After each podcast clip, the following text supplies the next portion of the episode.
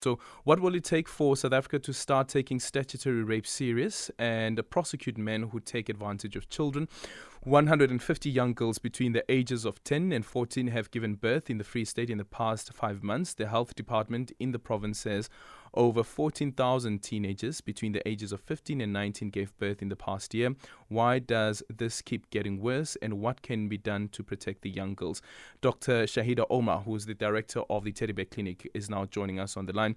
Dr. Omar, good afternoon and thank you so much for making time for us. When you first heard about this story, what went through your mind? Well, no, what went through my mind is that it's just sadness, feeling really heartbroken. It's heart wrenching. It's soul destroying to see children giving birth and that this phenomenon continues to increase and that it's escalated.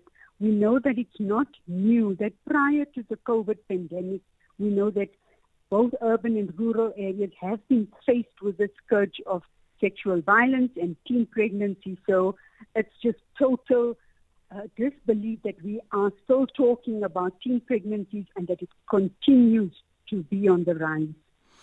So, with the introduction, for instance, of comprehensive sexuality education, um, do you think that, as this voice note has now argued, that it it creates um, an interest or sparks an interest in children who are being taught about um, sex in school to explore? So we know that children are, uh, you know, in, in, going through the developmental phases, that they are curious beings. They always want to explore. They're always inquiring. But it's important that they get it from a reliable source.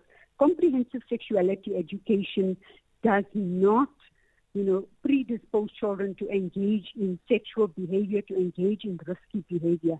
On the contrary, it gives uh, children um, you know, information around their rights, their responsibilities, around relationships, around the bodily functions, uh, you know, also making them aware of engaging in inappropriate behavior and uh, engaging in these risky interactions, the consequences, the implications of that. So I certainly do not agree with that. I think it's very necessary that we continue with the CSE, that children are given this platform to engage, to ask questions. You know, instead of running to peers and other sources of reference, this is a reliable source which has been tested, which has been implemented, and we know that in our interactions and engagements with many learners, they have found this to be very useful, valuable, and meaningful because we work with a lot of teen moms. Currently, we're running three groups of 50 young girls who have gone through this process and you know value and appreciate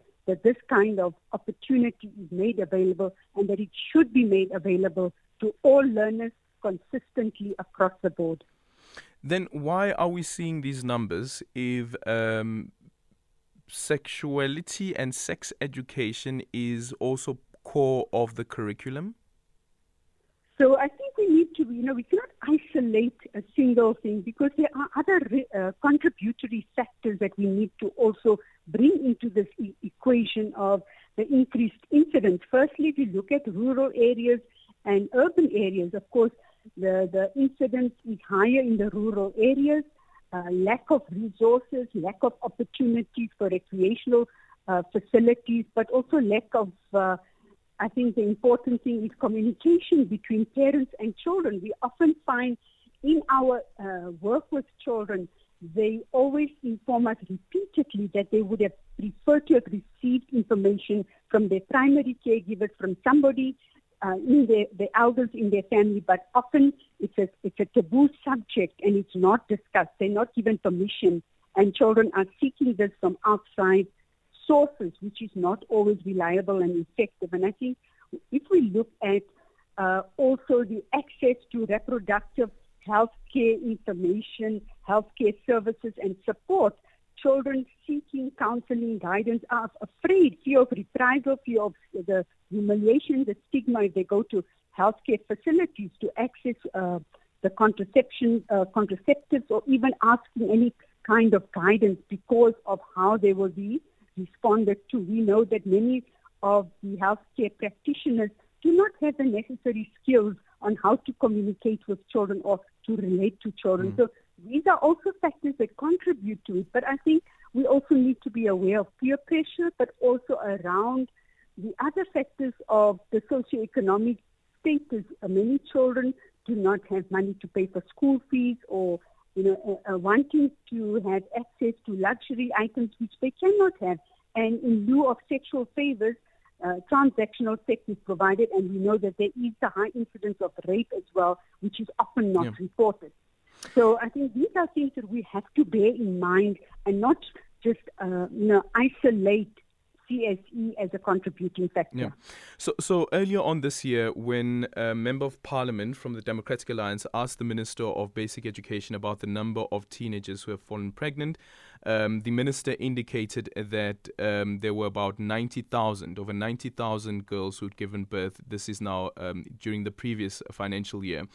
But what um, van der Walt also indicates now that you've touched on this issue relating to rape is that the total reported sexual offences in Limpopo, for instance, between April 2021 and March 2022 is 4,314. This includes rape, sexual assault, attempted rape, and contact sexual offences against women, girls, and boys of all ages. During the same period, though, 11,287 girls between the ages of 12 and 19 fell pregnant. So there is no correlation, it seems, between the number of cases that are reported um, or sexual violation cases that are reported at uh, police stations um, to the number of cases of teenage girls giving birth.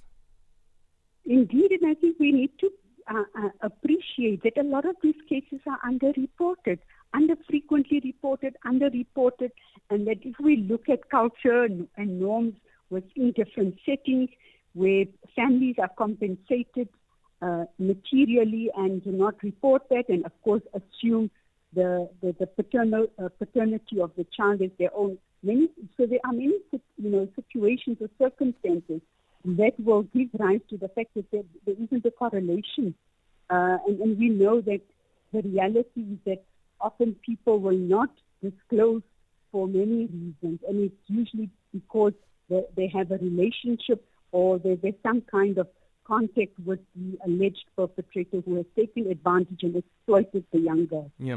One of the voice notes that we got a bit earlier on also spoke about this issue around the rapist. So, how do we turn our focus on the rapist, the ones who go ahead and have sex with children, whether it is because they know how easy it is, considering, as you just pointed out, sometimes you do find that children would say because of the socioeconomic conditions that they live in, they be, be able to make money from having sex with older men? So I think we, of course, we need law. If we look at the justice system, we look at law enforcement. They need, in terms of appropriate and adequate and timely responses, are also crucial and critical because often victims and their families feel unsupported by law enforcement, and of course, even when law enforcement has acted in terms of the DNA uh, process and appearing in court testifying. We know it's a long drawn out process which re-traumatizes victims and their families over that period of time. So there are many uh, factors that would deter people from coming forward and, and making a report and going to court. And if we understand why rapists get away, because of the lack of, her, or the, I think the system failing our victims, not acting appropriately and timelessly. And, and furthermore, we find that victims will not, you know, many other victims will be deterred from coming forward. I think that's, and, and uh, we need to get justice to also be more stringent mm. in their responses. I think there has been quite a shift with gender-based violence coming to the fore, where things are taken in a more serious light. But we need this to be consistent across the board. Yeah. Dr. Shaheda Omar, thank you so much for your time, Director at the Teddy Bear Clinic. On Twitter, Dr. Tsepo Tapale says that uh, this is not only about sex education in schools, but a whole lot more. Let's take this into consideration. Sex education, yes, they will want to experiment statutory rape, the ease of availability of sexually explicit materials on the net, absent parenthood, etc. It is a minute after half past five, time for the news headlines.